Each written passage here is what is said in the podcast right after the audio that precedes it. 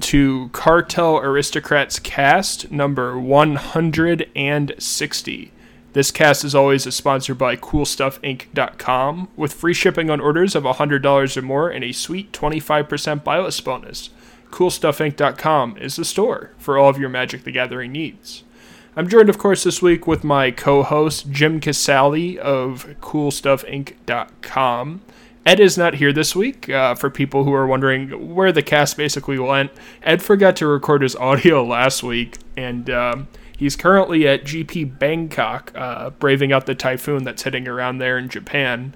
Um, and he wasn't able to upload his audio correctly and get his computer to work essentially. So this week it's going to be a duo cast with good old Jim and I as we uh, bring you guys the finance content that you crave. Of course, Jim, how are you doing after a quick two week break? Uh, pretty good.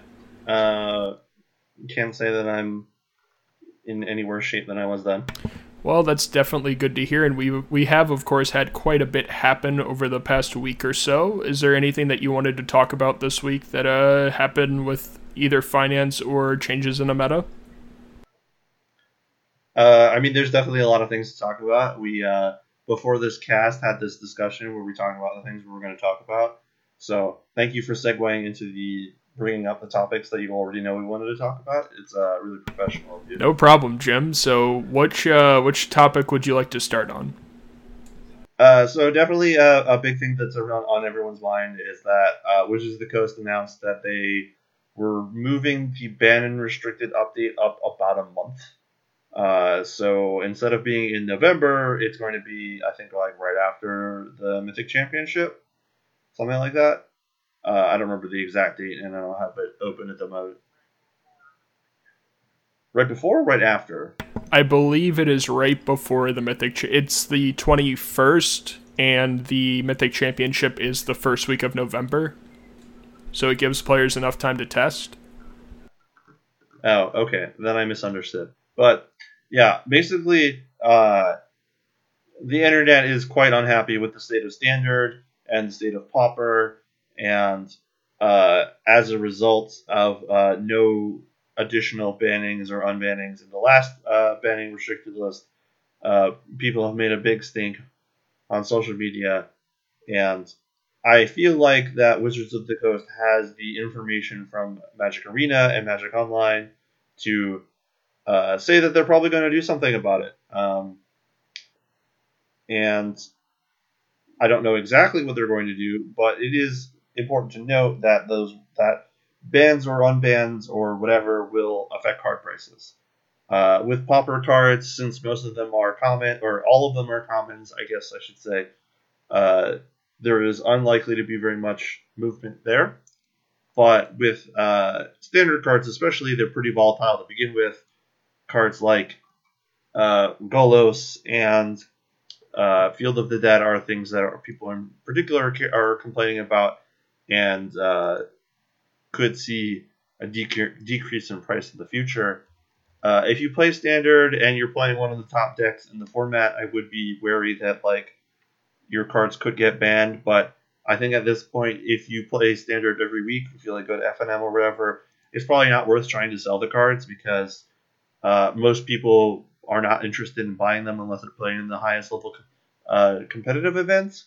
So just play your cards until they're banned. This is kind of like how I felt about the uh, Eldrazi uh, deck that existed in Modern for a short period of time when Eye of Ugin and Eldrazi Temple were available to be played.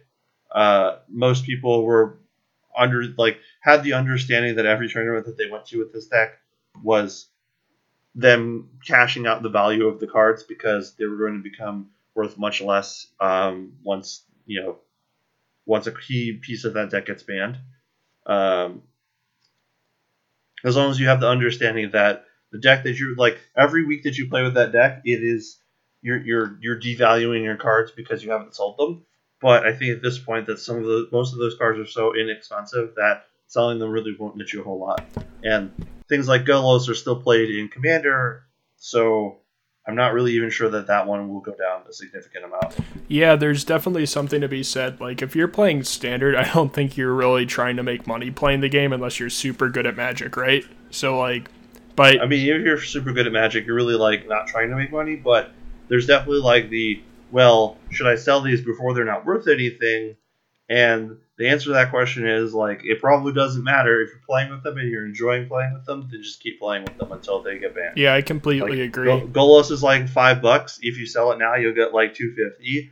But is that really worth not being able to play standard for a month if that's what you play mostly?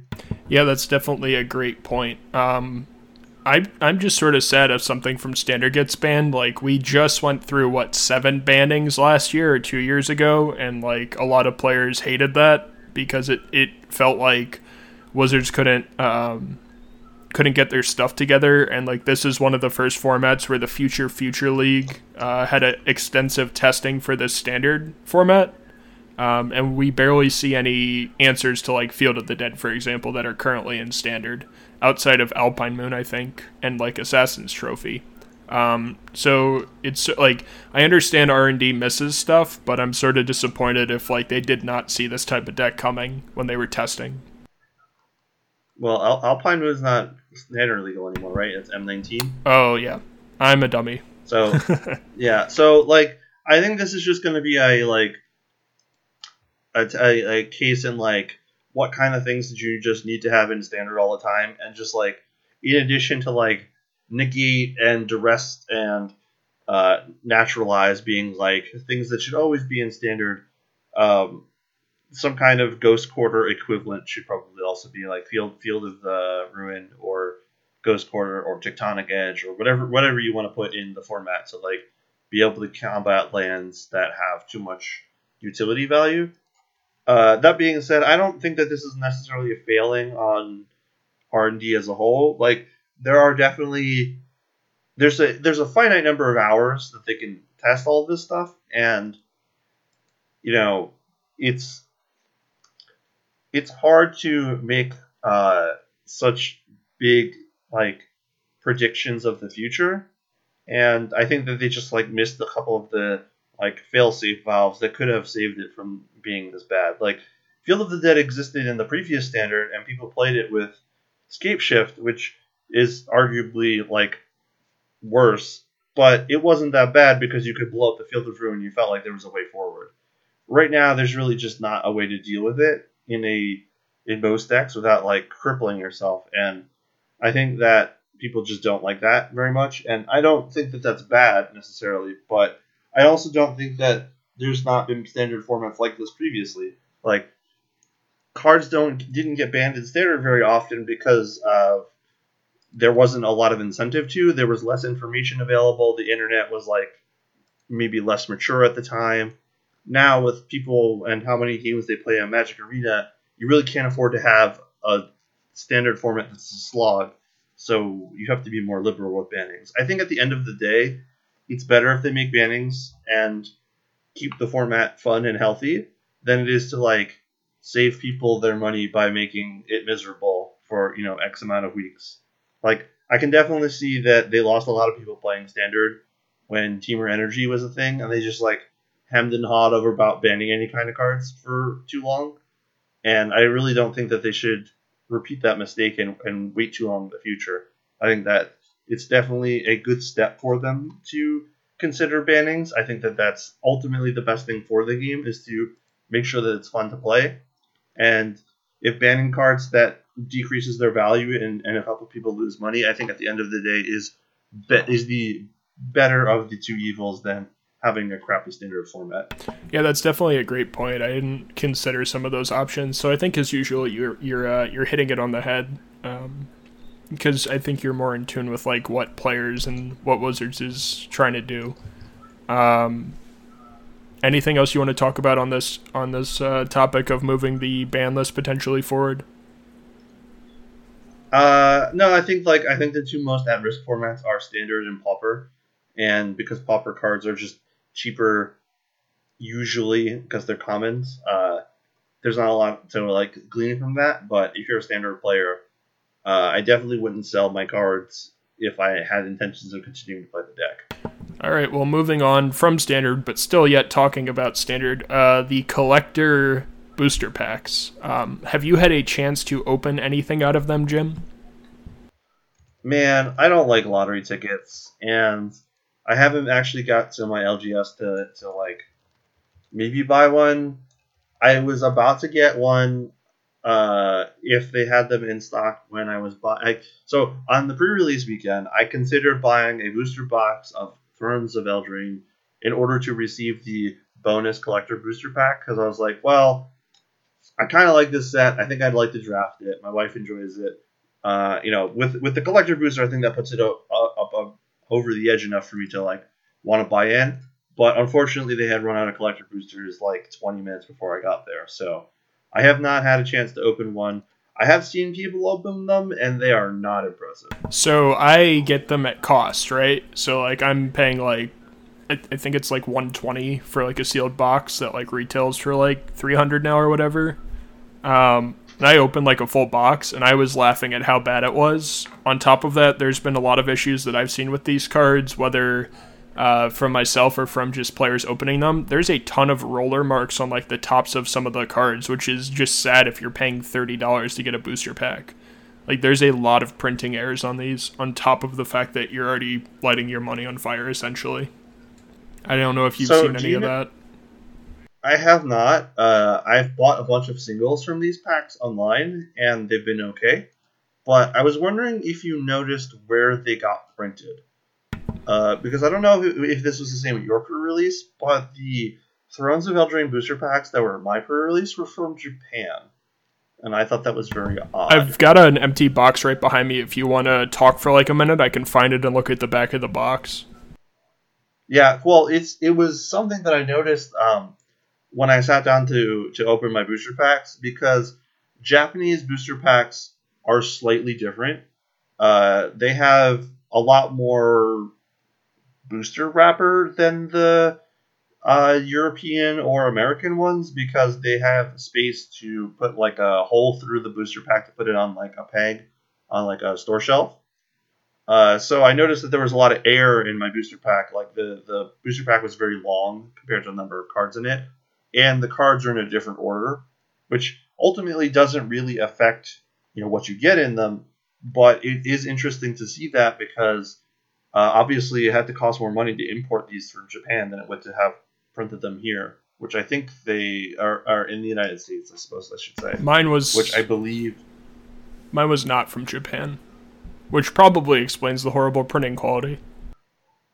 Yeah, so I, the Japanese ones generally have better printing quality, which is good. I appreciate that, but I'm very confused uh, as to why they decided to import them instead of just using American made ones, unless they like ran out of time. I'm I'd be curious to know where the collector booster packs came from that had all the errors, because these are being printed in English and Japanese, correct? Correct, and Ed was actually selling Japanese sealed ones for three fifty on Twitter, I think, and then donating fifty dollars of that to charity.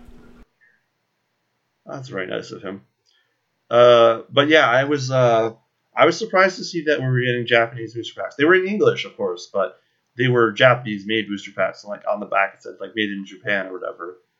Um, so I was just wondering if you also had that same thing happen, and if they were uh,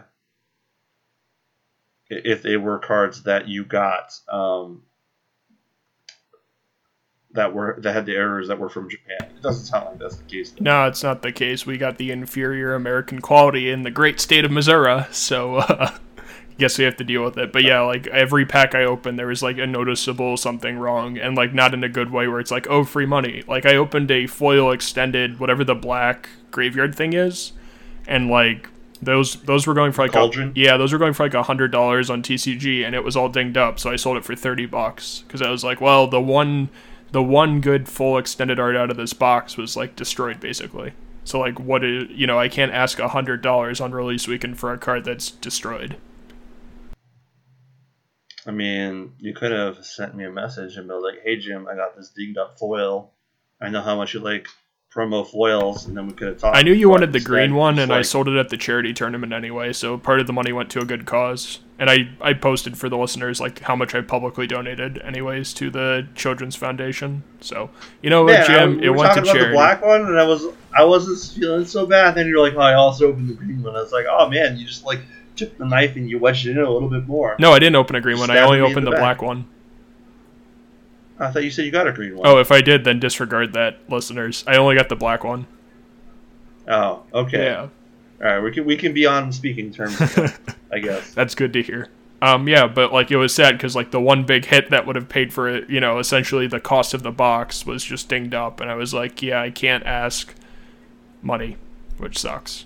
Um, yeah, Yeah, I, I haven't I haven't had that issue. I have noticed that people have been posting on TCG Player more LP or MP copies of um, these foils, and I assumed it was because people were being monsters when they're opening the booster packs. also because a lot of people are. nerds just like to complain about condition, and so like a lot of vendors like that buy Grand Prix like just so like if a card is near mint, they will literally just mark it as SP because they don't want to deal with bad feedback on TCG, which is completely understandable. And if a card is mint mint, you can always arbitrage it over to Japan. So as a result, like not many vendors are trying to get a uh, trying to list near mint cards on American sites. Yeah, I mean that doesn't like that doesn't surprise me that much either. I, I understand that that thought process. Um, I do want to talk about though how rare some of these cards are, uh, because a lot of them I don't think people realize are as rare as they are. So, uh, for example, uh, there are a lot of different frames in the set. There are the regular adventure frames. There are the full, uh, the extended art frames. There are the showcase frames. Uh, the extended art planeswalkers are the only cards that you can find in draft booster packs. So that means that if you want an extended art, the Great Henge, which I did, you cannot find them in regular booster packs. You can only find them in collector booster packs. Similarly, uh, you cannot find like a full art or an extended art Fabled Passage or Once Upon a Time or whatever, like a Wrinkle, Any of these cards, all of these cards only exist in collector booster packs. And I don't think people realize how rare that makes them. Uh, because collector booster packs are not print to demand. They are like a master set. They're only printed once, and then once they're sold out, that's it. They're done. So I've been looking at the prices of the extended art foils because those are like the things that are basically going to be non-existent in probably a couple of months. Like once everyone gets the deluxe editions and opens them and lists their cards and whatever, that's going to be it. There's just not going to be any more of them.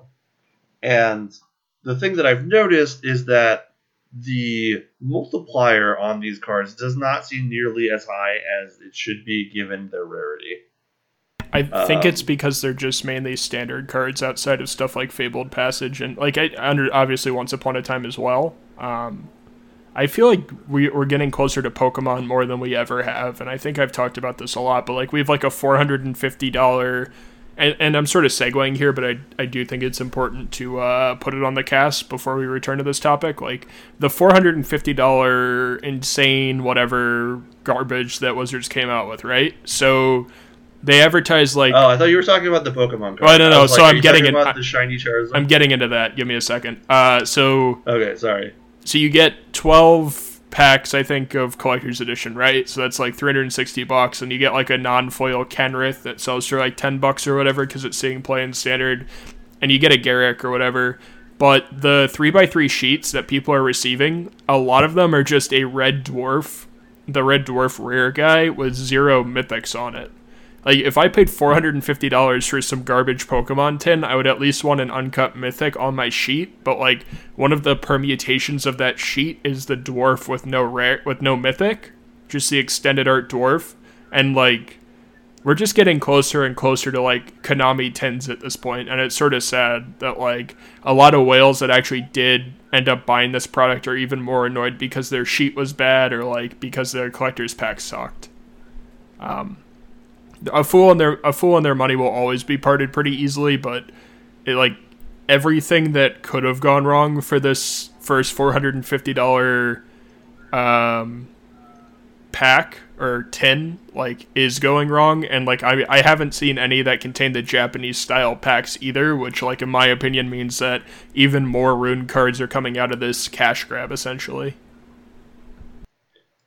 I don't like calling it a cash grab. Like, Wizards of the Coast is a company that makes money by selling things. So like selling more things is not really necessarily a cash grab, and they're not things that you need to play with. So I also really don't. I don't like using that terminology because it's, uh, it's pretty negative. It has a pretty negative connotation for like what it actually means. I do think that the the thing that the product that they gave is not worth the money that people paid for it. Uh, I don't think it is the premium product for me, and I've said that said that before on the cast. But I don't think that makes it a cash grab uh, necessarily. And I think that moving towards Pokemon style stuff is like actually just better. I like their their system of premium cards a lot more than the Magic ones because even though there are more levels and there are more things to keep track of, it gives you some granularity in how much you want to spend on your cards, which means that the people that just want to play can buy the cheapest copies that are not very expensive, and the people that really want to show off can do that with their money. Sure. Uh, as usual, you have the more adult take on this. I'm well, like so. The thing that I was gonna bring up is like there is a card in the most recent uh, Pokemon set, or I think it's the most recent. Yeah, I don't know if Hidden Fates is Hidden Fates is currently the most recent, but there is a there is a singular card from that set that retails for about five hundred dollars, which is pretty absurd, right? Like you would not pay five hundred dollars for a single copy of this card for you know regular play, right? Like you don't you don't need a a five hundred dollar copy of a single card for pretty much any deck unless it's a card that just like doesn't exist anywhere else, like a reserve list card. Like people pay five hundred dollars for Underground Season and, and not bad an eye, but like paying for this premium version of a card it seems to be like it's too much, right? Yeah, I the, definitely agree. But the nice thing about this is that there are non-premium versions of the card that you can still play with that are significantly less money. Uh, I believe that the non-premium version of this is like eight dollars I'm trying to figure out because there's there's multiple different versions, but I believe the cheapest one is eight. Which, if you're talking about like a format staple where you need four of these in your deck, eight dollars is like pretty pretty inexpensive, right? Like a, a Shockland usually costs like ten.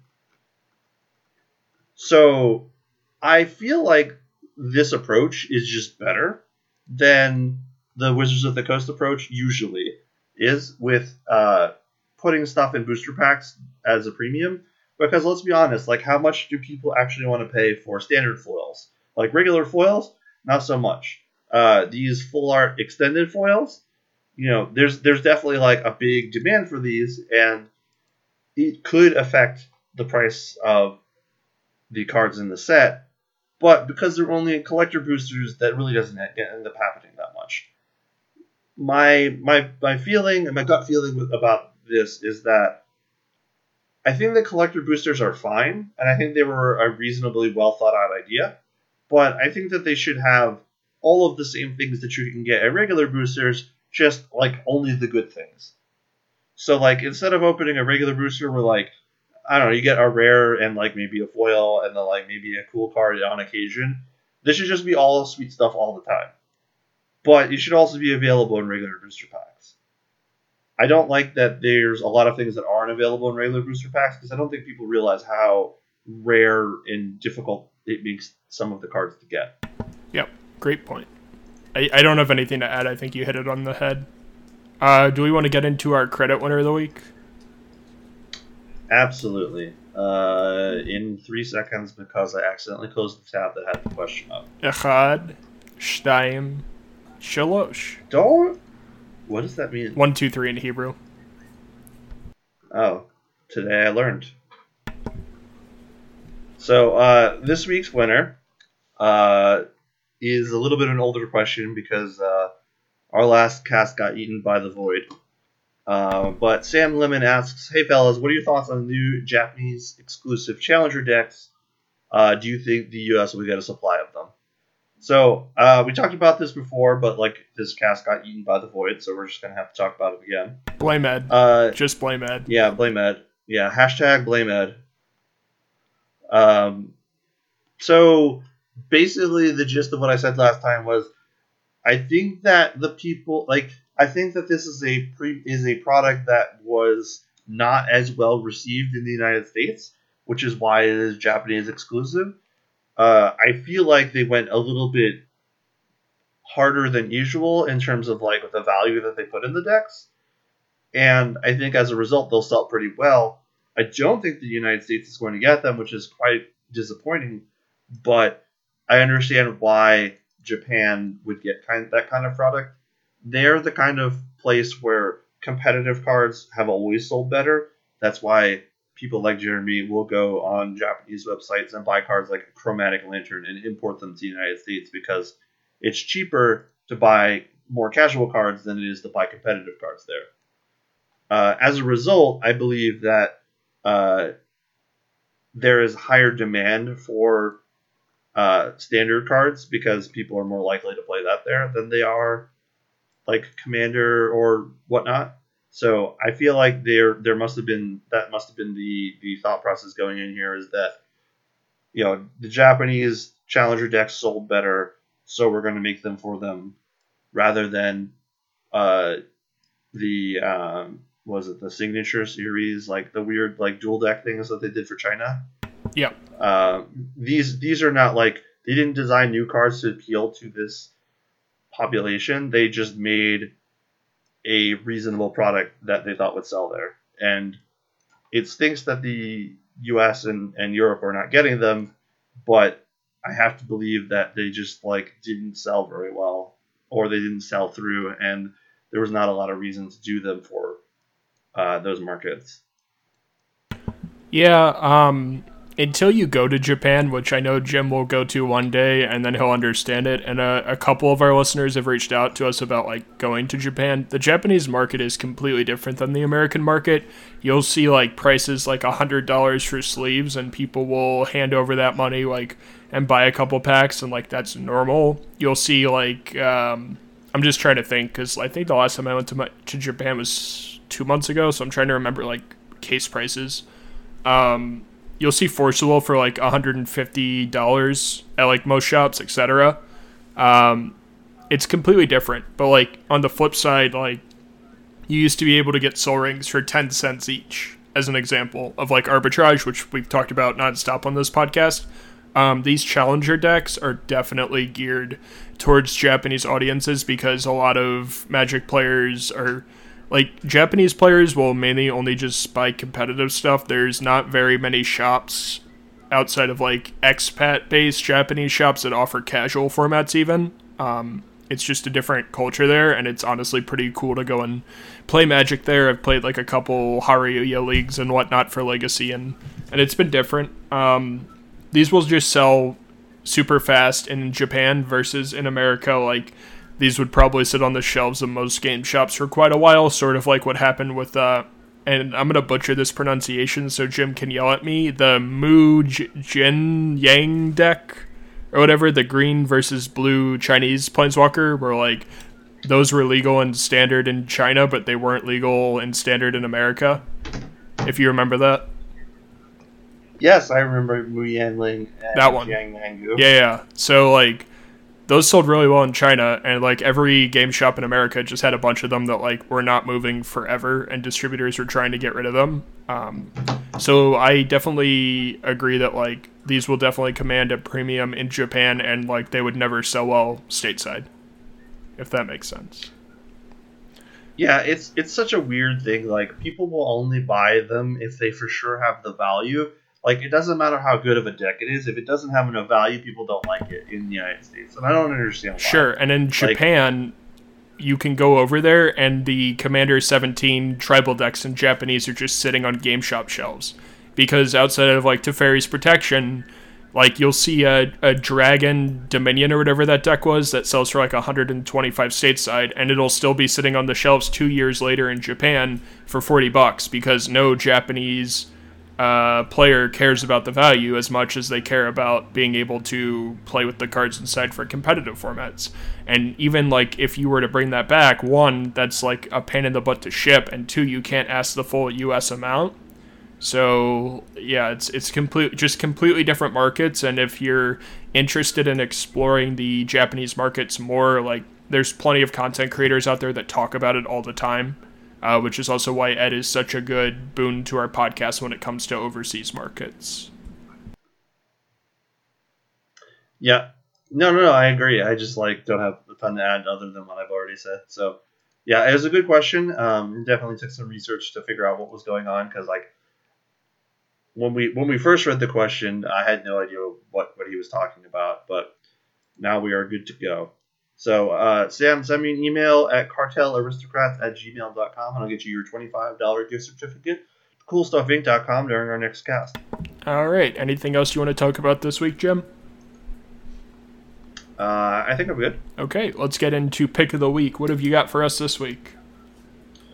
Uh, basically any full, any extended art mythic foil from uh, Throne of Eldraine.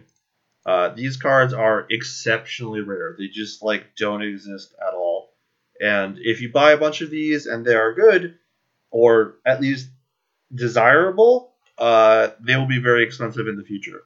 Uh, so, for example, my like, I really wanted the Great Henge because I think that card is bonkers in EDH. Uh, it is not exactly the same, but it is similar to.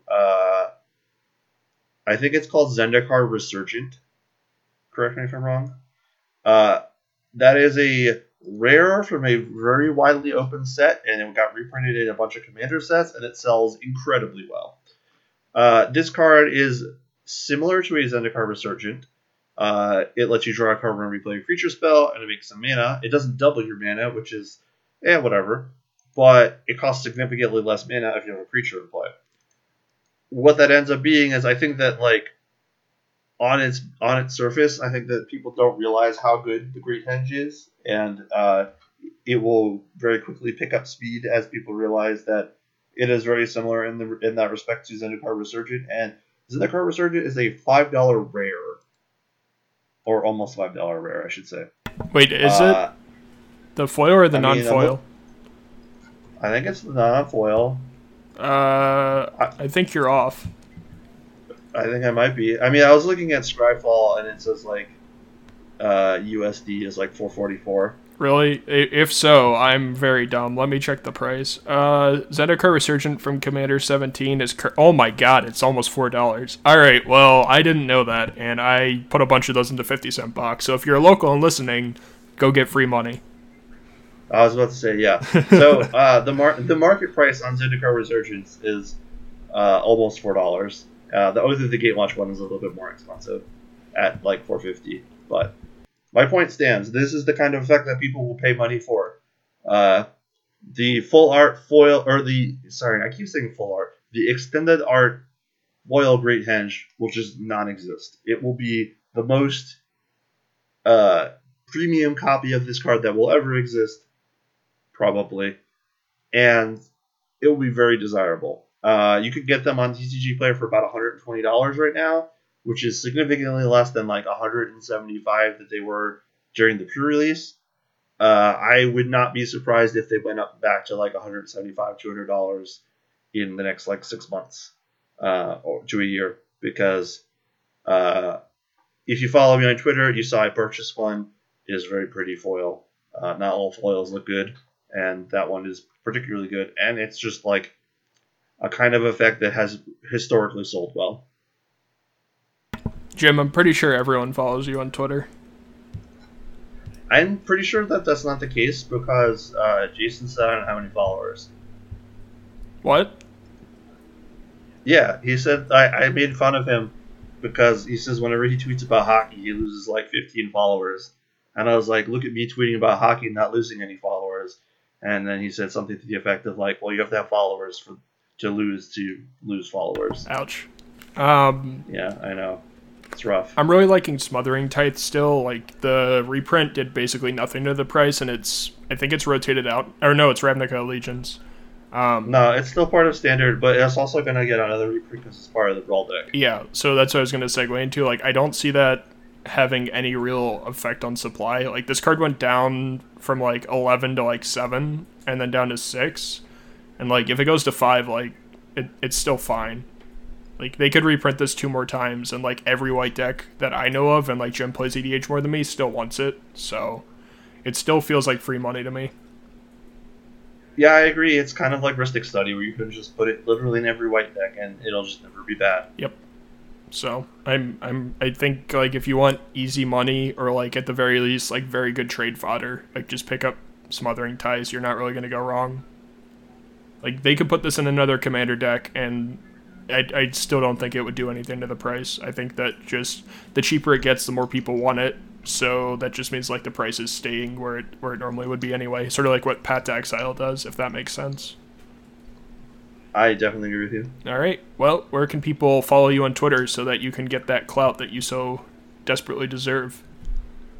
Uh, I was if you, I was gonna I, I was about to like get mad at you because I thought you were gonna say desire, and I was like, no, whoa, whoa, whoa, I don't desire it, but deserve, I don't know, maybe that's for you to decide. Uh, my name is Jim Casal. You can find me on Twitter at phrost underscore. My name's Jeremy. You can find me on Twitter at Missouri MTG. I wrote an article on Quiet Speculation about how you're leaving money on the table if you're buying and selling Magic cards. It's free, so you should check that out.